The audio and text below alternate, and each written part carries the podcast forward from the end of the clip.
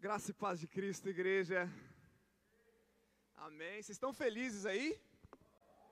Glória a Deus. Gente, que presença maravilhosa do Senhor Jesus nesse lugar.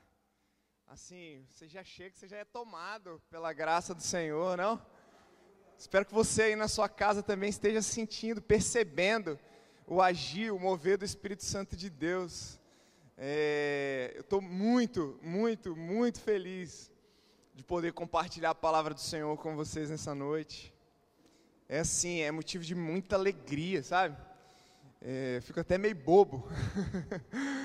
e ao mesmo tempo, o meu coração se enche de temor por conta da responsabilidade que é levar a palavra do Senhor aos corações. É, da última vez que eu tive a alegria de ministrar algumas semanas atrás, um jovem amigo falou assim: Caçoto, eu conseguia ver sua perna tremendo quando você subiu e recebeu oração. Eu falei: É isso mesmo, estava tremendo e continua tremendo. E se Deus permitir que eu possa ministrar a palavra dele por muitas décadas, que as minhas pernas continuem tremendo diante do Senhor, porque Ele é o grande eu sou. Ele é o Salvador das nossas vidas, Ele é o nosso Criador, Ele é o nosso Redentor. Ele é o nosso Deus. Amém? Eu gostaria de compartilhar uma palavra com vocês que tem queimado meu coração nos últimos dias. É... Você pode se colocar de pé. O texto está em Marcos capítulo 4. Com muito carinho eu te peço, você que vai encontrando, Marcos capítulo 4 os versos são o verso 14 e o verso 20. Você que tem o bom hábito de anotar as ministrações aqui, o título da ministração dessa noite é A Agricultura do Reino. E eu não combinei nada com ninguém, tá todo mundo falando do texto aqui desde a hora que começou.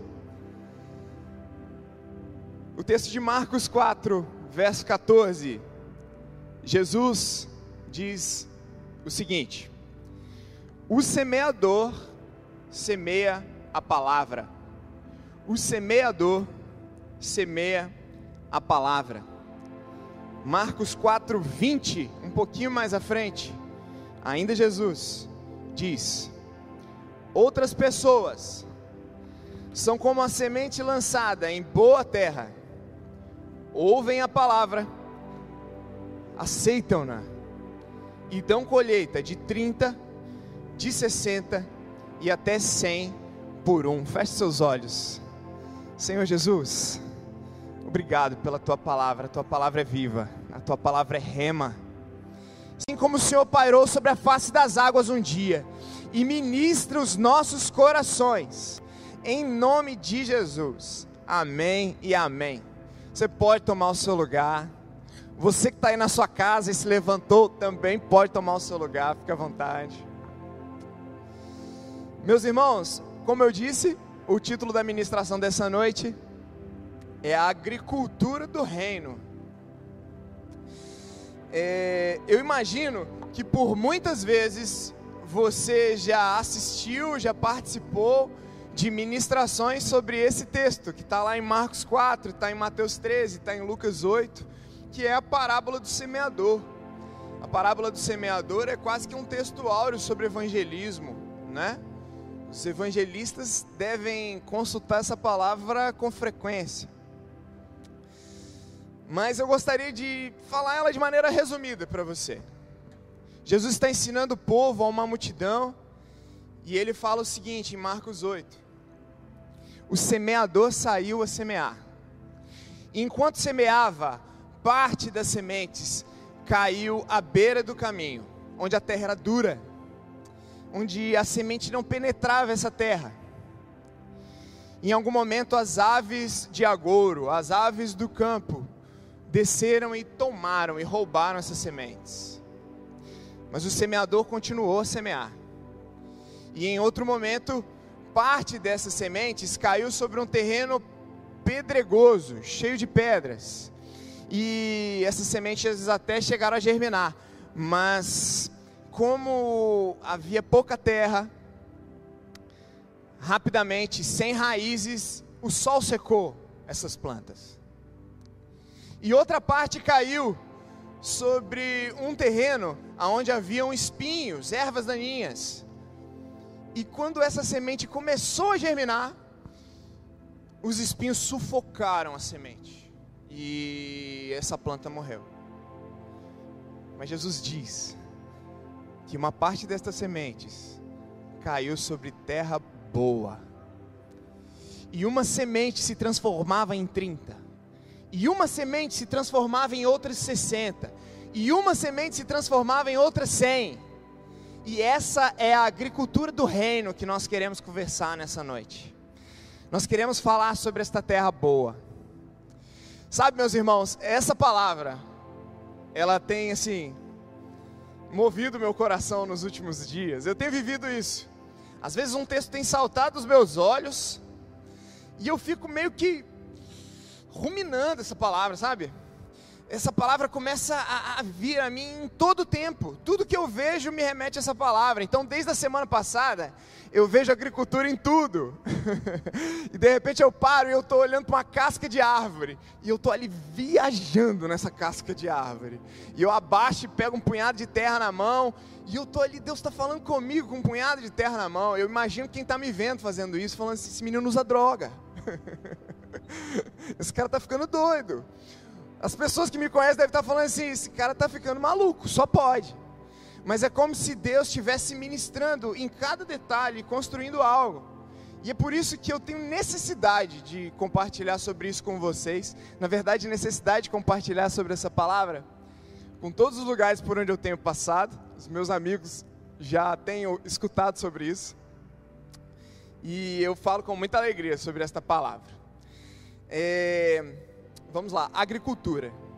O, o que, de uma forma muito simples, e o tema desse ano para a missão é simplicidade.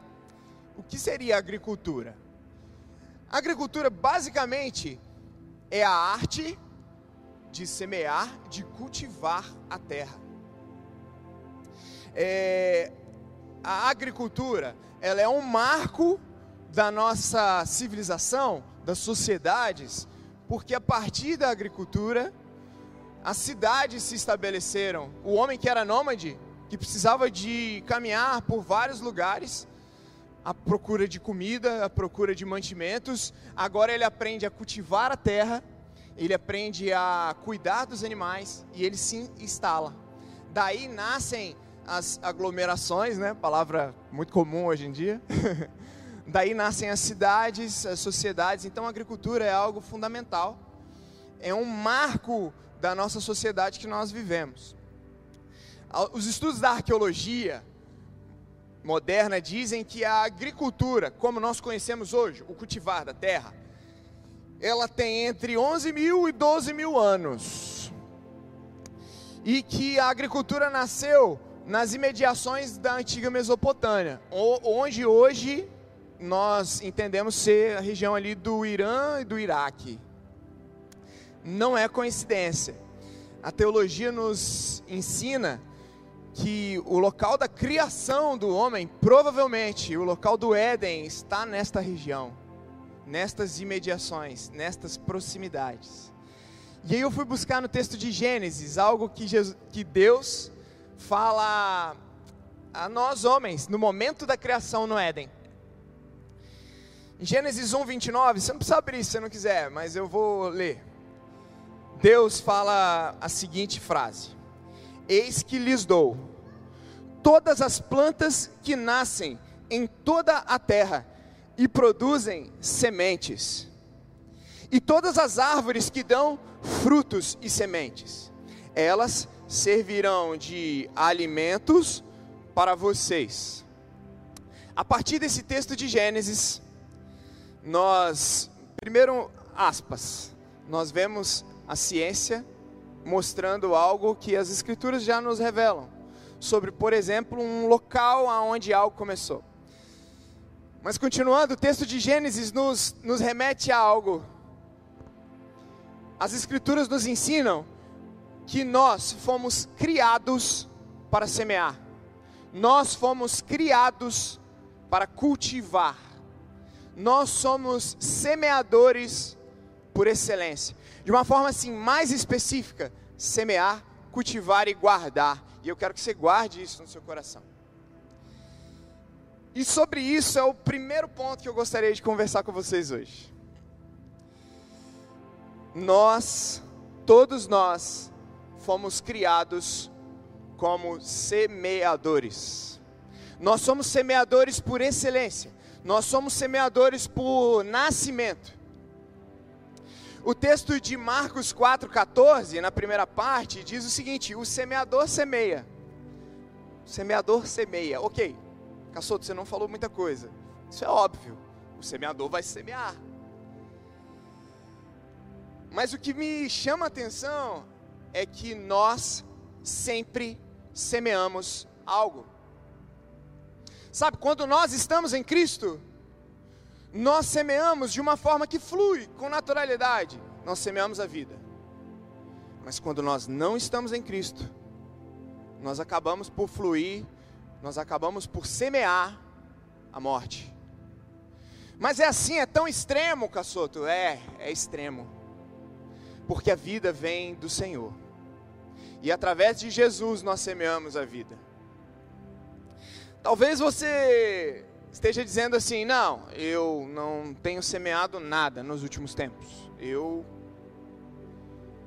não tenho semeado e eu tenho me mantido quietinho, sabe? Eu não semeio nada porque está no momento de eu ficar parado, sabe? Está no momento de eu ficar mais quieto. Deixa eu te alertar sobre um perigo. Você sempre está semeando alguma coisa. Em Cristo você semeia a vida mas a sua omissão é sinônimo de semear a morte, é sinônimo de permitir que algo de bom que Deus já te entregou seja tomado. Pensa num, num lote, pensa numa parte, num terreno. Nós estamos falando de semear, né? Agora eu quero que você imagine e capinamos esse lote nós deixamos o lote um brinco. Quem é da roça sabe como é que é. Nós trabalhamos o dia inteiro, sol a pino, e esse lote foi completamente limpo. Amém? E aí você falou assim: ok, o lote está limpo, agora é hora de parar. Voltou para sua casa e deixou o lote lá. Daqui a um mês, ervas, espinhos cresceram nesse lote. E você não fez força nenhuma para que isso acontecesse. Você não precisou de jogar lixo nesse lote. O mal simplesmente tomou o lugar onde estava limpo pela nossa omissão. Quando você se omite sobre os lugares aonde você deveria semear, automaticamente o mal toma a sua posição. É como se você abrisse mão do seu direito de semeador. Sabe, talvez eu estou dizendo aqui, eu estou conversando com pais, com mães, que têm se omitido na nobre tarefa de semear sobre seus filhos. Deixa eu te dizer algo muito sério. Se você se omite, as ervas daninhas vão crescer. Os espinhos vão tomar um lugar aonde você deveria intervir e é responsabilidade sua. Talvez eu estou falando para pessoas que olham para os seus relacionamentos, que olham para os seus lares e têm se omitido. E tem dito, é o tempo de eu ficar parado. Eu quero ver o que vai acontecer. Deixa eu te dar um spoiler. As ervas daninhas, os espinheiros vão crescer na sua omissão. Talvez na sua vida profissional, na sua vida acadêmica, na sua vida ministerial, você resolveu que é tempo de não semear nada. E você não entende o que está acontecendo na sua casa, na sua vida de fé, na sua família. Você não compreende por que os espinheiros estão crescendo, por que as ervas daninhas estão tomando lugar. Eu tenho promessas. Deus falou que ia cuidar, mas por quê? Porque a sua função é de semeador. Então, não se omita nessa tarefa, uma tarefa que é sua, uma tarefa que é minha. E talvez você está me vendo falando sobre isso, talvez essa palavra tenha sido dura ao seu coração, mas quando eu estou aqui falando, eu sou o primeiro a ser ministrado, tá? Deus está movendo meu coração sobre isso. Muitas vezes o Senhor está nos alertando, e não é um sussurro, é um brado. Então não se omita sobre as coisas onde você precisa tomar posição. A sua atitude é a sua ação que muda os cenários. Você tem braços e pernas. Deus te deu entendimento. Então, caminhe debaixo das palavras que Ele te deu e progrida e avance. Amém? É, mas o texto ele continua, é uma frasezinha muito curtinha, mas ela fala muito comigo. Mateus 4,14 diz que o semeador semeia a palavra. E um pouquinho mais para frente, Cristo ensinando aos discípulos e a mais alguns outros, é, fala que a, a palavra ela é semeada nos corações dos homens, nos homens. Então, onde a palavra é semeada? Nos corações. Aonde é a terra? A terra são os homens. A terra somos eu e você. É, é interessante isso, porque eu sou terra, e do pó viemos e ao pó retornaremos. Você é terra, a ser plantada, a ser cultivada. E quando essa semente cai, essa semente germina, e é o Espírito Santo quem a faz germinar, e as sementes se multiplicam, se frutificam. Então eu sou terra, juntamente com você e ao mesmo tempo nós somos semeadores. Nós temos a alegria de semear e a graça de sermos semeados. Amém? Nós precisamos nos atentar sobre quais sementes nós temos permitido cair no nosso coração. Nós precisamos nos atentar sobre quais sementes nós temos carregado no nosso bornal.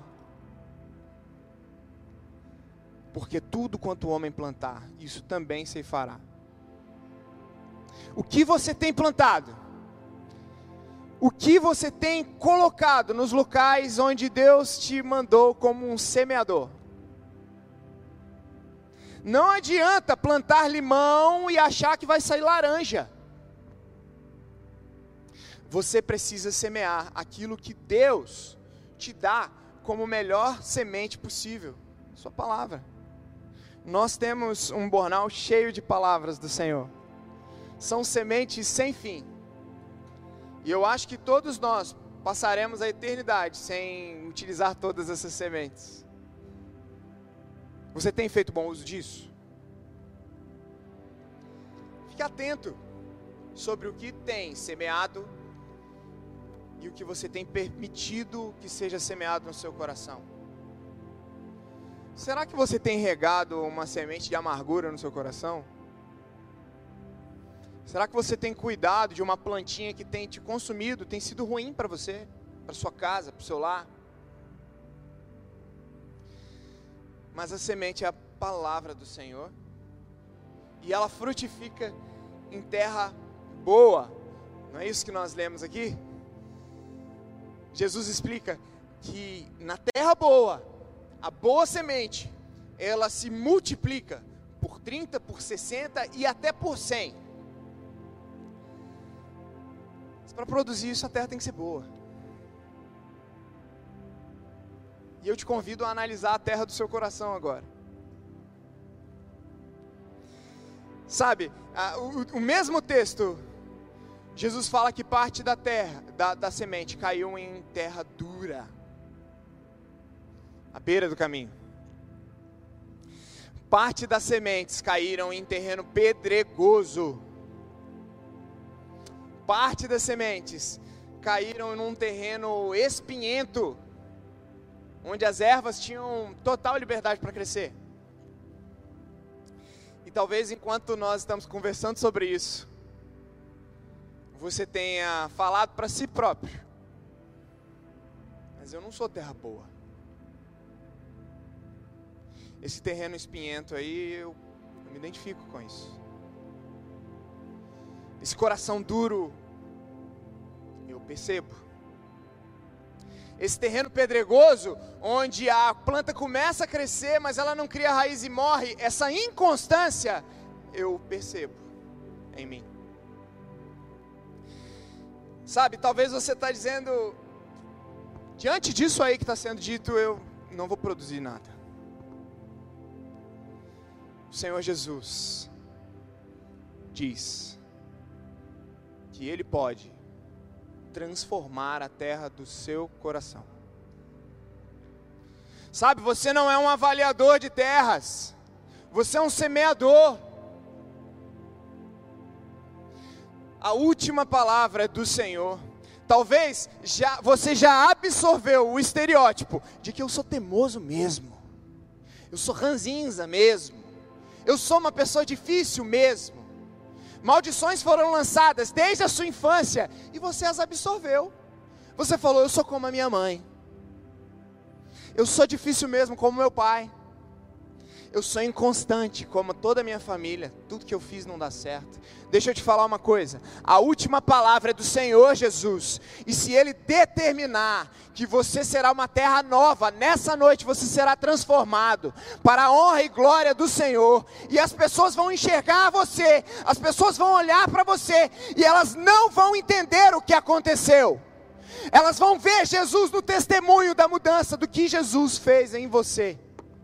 O Senhor tem alegria em trabalhar os improváveis. O Senhor, Ele tem uma, uma, uma alegria em se mover nos improváveis. Ele ainda continua usando os Pedros. Ele ainda continua usando aqueles que todos dizem que não. Os Mateus. Ele continua utilizando. Então por que você quer cessar aquilo que Deus quer fazer na sua vida? Por que você quer dar uma de avaliador de terras? Você não foi chamado para ser um avaliador de terras. Pai, mãe, você não foi chamado para olhar para o seu filho e dizer que ele não vai dar em nada. A última palavra é do Senhor Jesus. A última palavra é do Senhor Jesus. Ele não te chamou para avaliar a terra. Ele te chamou para semear a terra e toda a terra foi semeada. Sabe,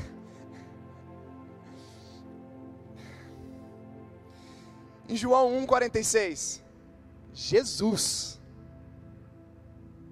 é confrontado com a seguinte expressão.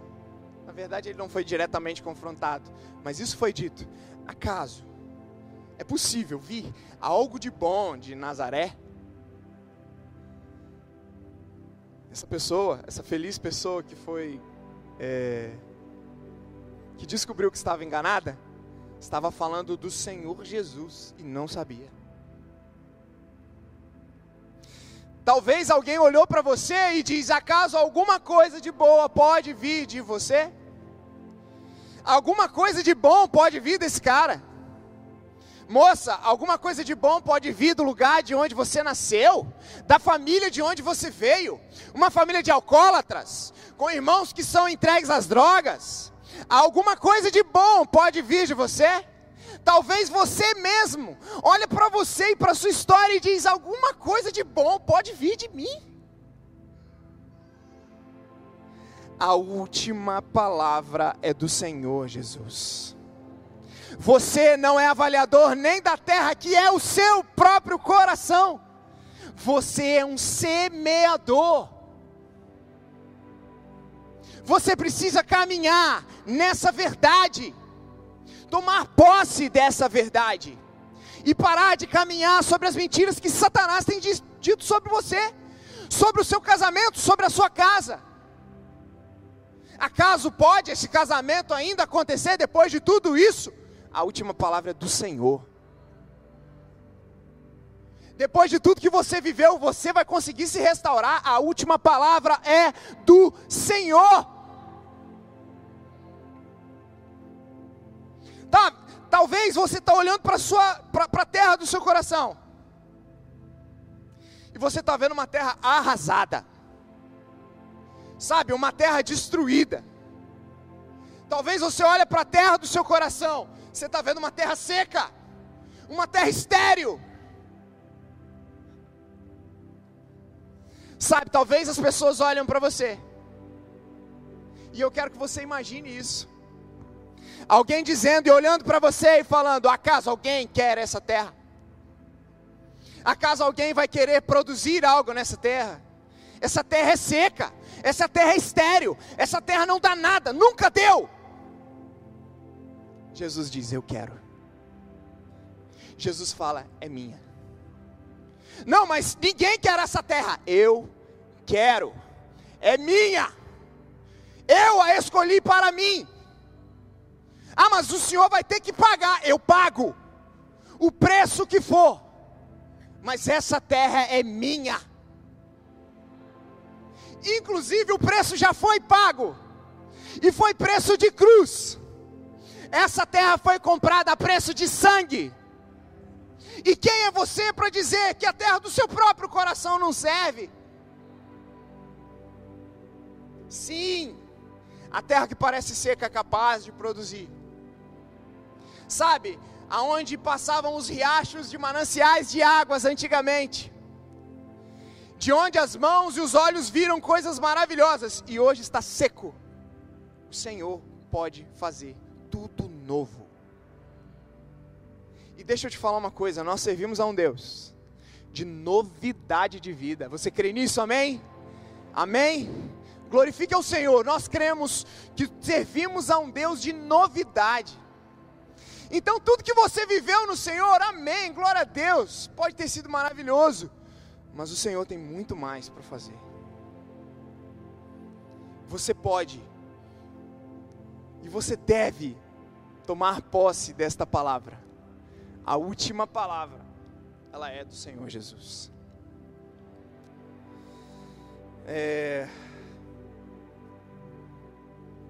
Eu preciso te dizer que se você ainda não está convencido de que a terra do seu coração pode ser completamente restaurada, completamente renovada no Senhor, existem formas de se consertar a terra. Vocês sabiam disso? Quem é aí é do interior, é da roça? Existem formas de consertar a terra. Sim ou não, Nélio? Sim, sabe? Existe um equipamento, se chama arado.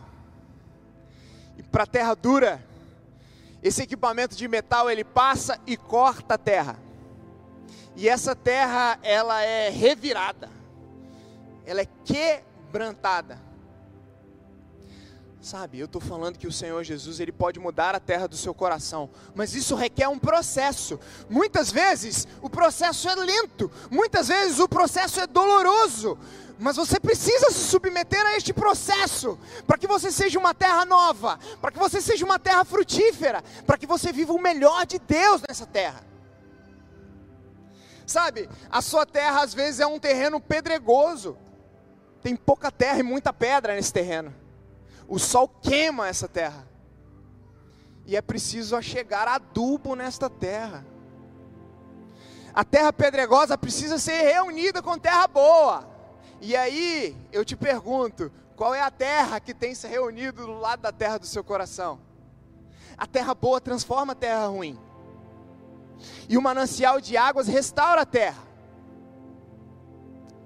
Talvez a terra do seu coração está cheio de espinhos, está cheio de ervas daninhas, e tem uma forma de consertar isso. Eu lanço fogo na terra,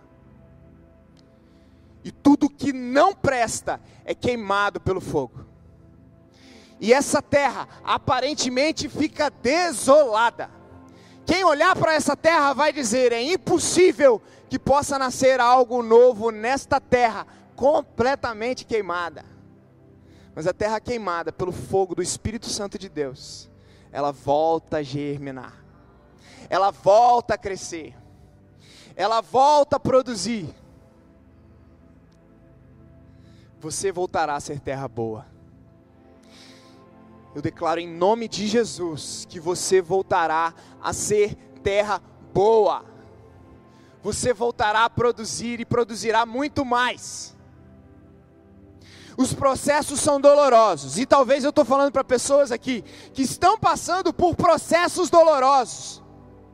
Irmão Cassoto, a terra do meu coração, ela está sendo cortada por um arado nessa noite. Sabe, você não sabe o que eu estou vivendo. Talvez a terra do seu coração está sendo trucidada. E você não está entendendo o que está acontecendo. Mas existem processos que precisam ser feitos para que a terra volte a produzir. Confie nos processos do Senhor. Confie no Senhor. Aquele que começou a boa obra, ele é fiel para completá-la. Creia nas promessas do Senhor, nas palavras do Senhor. Que o Senhor traga sobre todos nós um batismo novo de esperança nessa noite. Que os nossos olhos voltem a brilhar, a olhar os processos que Deus tem feito nos nossos corações, na nossa vida, na nossa família que nós voltemos a crer, que tenhamos fé. Aquele que começou a boa obra é fiel para completá-la. Enquanto nós falamos sobre agricultura, eu pesquisava, né? Via muita coisa e eu percebi que existem dois modos básicos de produção de agricultura. Não é aula de geografia, tá bom? Você está comigo, amém? dois modos básicos de produção da agricultura. Existe uma agricultura que é chamada de agricultura patronal. O que seria a agricultura patronal? Existe um grande latifundiário, um dono de terras, e ele contrata pessoas, e essas pessoas trabalham na terra de um chefe. Esse chefe da terra, ele tem funcionários, mas funcionários são descartáveis. No tempo em que o funcionário não produz, ele perde seu valor. Isso é um problema. Qual é o problema que eu enxergo quando eu analiso esse tipo de agricultura patronal? A igreja do nosso tempo. Existe uma teologia de troca na igreja do Brasil neste tempo. É uma teologia que diz que você precisa dar para receber, quando o Senhor Jesus nos ensina sobre graça. É uma teologia que diz que você vale o quanto você produz, quando o Senhor Jesus nos ensina sobre graça. É uma teologia que falsamente me diz que se eu produzo, que se eu contribuo, que se eu levo uma vida de santidade, que se eu faço o que é politicamente correto, religiosamente correto, eu tenho o direito de dizer: chefe, olha, eu estou fazendo tudo que é para ser feito, me dê. Chefe, isso é um risco e um problema. Esta teologia, ela é maligna nós não temos o direito de exigir nada de um Deus que é soberano, que está sobre céus e terra. E não há nada que nós possamos fazer que nos dê a salvação. É claro, o Senhor, Ele tem muito a nos dar. Ele é dono de tudo. Ele é dono do ouro, Ele é dono da prata. Ele abre porta onde não há porta, mas tudo isso é pela graça. E é claro, a nossa conduta precisa ser uma conduta de pureza e de santidade, mas essa é uma marca daquilo que o Senhor está fazendo no nosso coração, não é uma barganha. Se você tem, mesmo que inconscientemente, tentado barganhar com Deus, peça perdão, porque Ele tem muito mais a te oferecer do que os seus olhos podem contemplar ou que a sua imaginação possa imaginar. Talvez você tenha limitado as coisas que Deus quer derramar sobre você, porque os seus olhos são muito pequenos. Mas ainda sobre o modo de produção da agricultura, e eu vou repetir, não é aula de geografia. Nós temos professores de química aqui, né, pastor Felipe? Temos professores de matemática, mas não de geografia. E eu não sou professor de geografia, amém? A outra forma de modo de produção da agricultura é a agricultura familiar. A agricultura familiar, ela é responsável pela maior parte da produção. Olha que interessante. A comida que nós colocamos na nossa mesa, ela é fruto da agricultura familiar. Mas o que a agricultura familiar é diferente da agricultura patronal? A agricultura familiar não tem um chefe. A agricultura familiar, ela tem um pai que mobiliza filhos a trabalharem juntos. Eu não tenho um chefe que cobra. Eu tenho um pai que te pega pela mão e fala bem assim: Alex, vem trabalhar comigo. Eu vou te ensinar. Eu tenho um pai que suja as mãos na terra junto comigo e se alegra nisso. Ele tem prazer em me ensinar como agir, Ele tem prazer em me pegar pela mão e me ver desenvolvendo. E quando um brotinho nasce naquilo que o pai ensinou o filho a cultivar, o pai se alegra. O filho se alegra, a família se alegra. A agricultura do reino é, por essência, uma agricultura familiar. Nós temos um pai que nos pega pela mão e fala: Filho, eu vou te ensinar a trabalhar a terra comigo. Filho, você vai ter alegria em trabalhar com seu pai. Sabe, talvez ela até nos cobre condutas, mudanças, mas é por amor, não é visando lucros, é porque Ele quer te ver bem. Na verdade, o cultivo é um mero detalhe, o amor dele não está na terra, na horta, no crescimento, o amor dele está em você.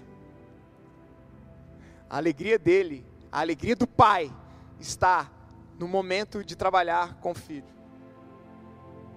É preciso, filhos, filhinhos, vocês estão ouvindo, amém? Filhinhos, aprendam a trabalhar com o pai, aqui, para que ele permita que vocês trabalhem com ele na eternidade. Eu quero, vocês querem? Existe uma eternidade para nós. E o Pai está lá. Sabe, nós temos na agricultura familiar do reino um pai que me ensina o caminho. Ele fala: "Filho, é aqui. Cultiva aqui, ó. É aqui que eu quero que você avance."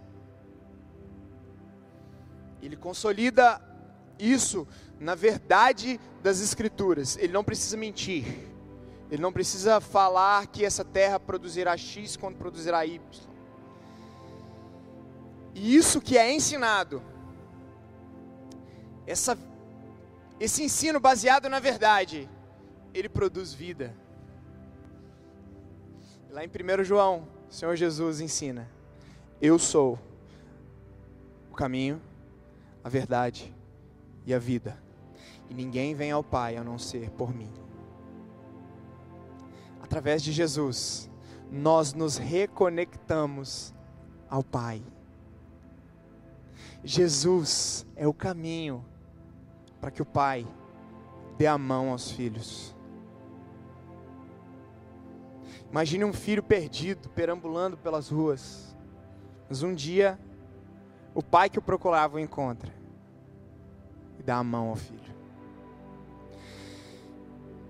O evangelho da agricultura do reino é uma agricultura, é um evangelho que reúne as famílias ao Pai.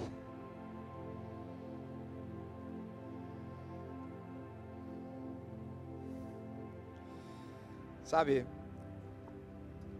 nós somos filhos do dono da terra. E quando eu pensava nessa expressão de que nós somos filhos do dono da terra, eu me lembrei muito do filho pródigo, que é uma palavra que marca muito no meu coração, assim, eu me emociono quando eu leio. na casa do filho pródigo não faltava nada. Sabe, tinha tudo. Tudo era farto. Tudo era maravilhoso. Mas um dia, eu, você, nós, juntamos as nossas coisas, aquilo que a gente achava que era nosso por direito, e nós saímos da casa do Pai. E a gente foi para fora. A gente foi para lugares longe da proteção do Pai. Lugares onde eu vou plantar coisas que eu não quero colher. E quando a gente menos percebe, a gente está se alimentando com os porcos. Talvez eu estou falando para pessoas aqui que se veem nessa situação. Eu não sei o que aconteceu. Eu estava na casa do pai. E quando eu menos percebi, hoje eu me vejo comendo com os porcos. Talvez você na sua casa, refletindo sobre esta palavra, está percebendo que no pai você tinha tudo e agora você não tem nada.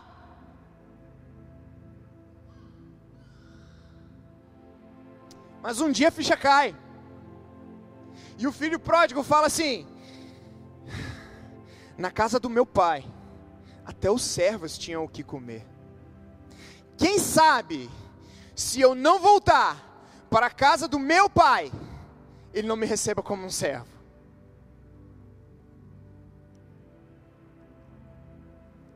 Eu vivi isso. Estou falando para pessoas que talvez estejam vivendo isso. Quem sabe se eu não voltar para a casa do meu pai, ele não me receba, mesmo que como um servo, para que eu não coma mais com os porcos. Eu sei que eu perdi os meus direitos de filho.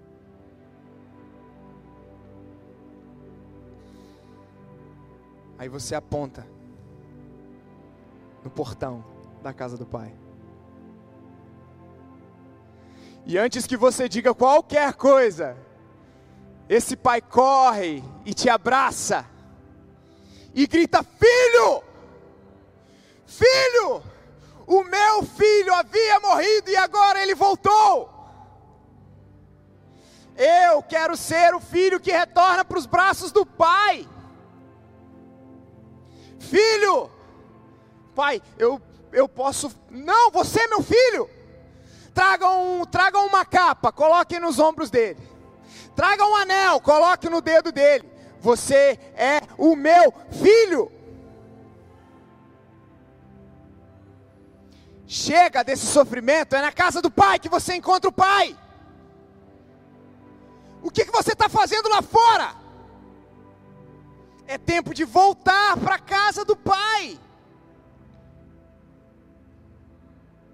Sabe, no dia que você saiu, o pai continuou aqui, olhando para o portão e sonhando com o dia que você iria retornar. Talvez esse dia seja hoje. Talvez você que está aí assistindo, chega de sofrimento, o dia é hoje. O pai grita: Filho, volta!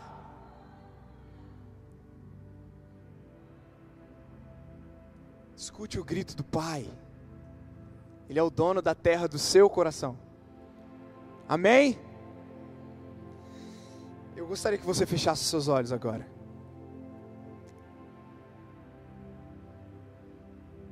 Feche os seus olhos no seu lugar.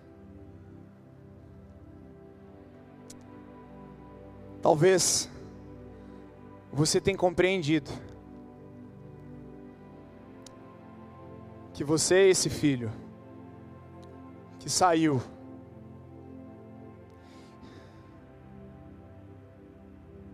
descobriu que estava completamente errado. Descobriu que não dá para ser feliz longe da casa do seu pai. Você é esse filho que quer chegar no portão agora. Pai está aqui e te espera. Nós queremos orar pela sua vida. Se você estiver no seu lugar, levante a sua mão, nós vamos orar por você. Na sua casa aí, se manifeste. Nós vamos orar por você. Hoje é dia de voltar para a casa do seu pai. O seu pai grita: Filho, volta, filho, volta, filho. Talvez você compreende que tem semeado as coisas erradas. Talvez você compreende o porquê os frutos que estão nascendo não são os frutos que você queria. Eu quero voltar para o lugar de onde eu me perdi, Senhor. Eu quero voltar para o lugar de onde eu me perdi, Senhor. E eu também quero orar por você. Levante as suas mãos. Eu quero saber onde você está.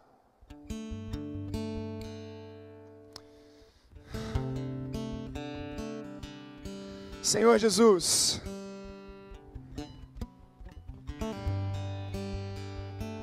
nós queremos te pedir perdão por todo o tempo em que nós não nos posicionamos como semeadores. Perdoa-nos, Senhor, pela nossa omissão.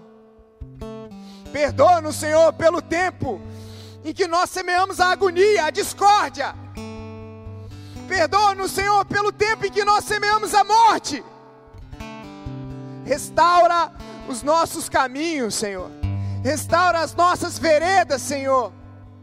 Nós queremos voltar para o lugar da Sua vontade, Pai. Senhor, ensina-nos a semear a vida que é a Tua palavra, Pai. Ensina os filhos a semear, aos pais, os pais a semearem aos filhos. Ensina os amigos a semearem uns aos outros. Ensina o irmão a semear ao outro irmão. Ensina-nos, Senhor, a ser os semeadores que o Senhor sonhou que nós fôssemos. Esse é o pedido do nosso coração.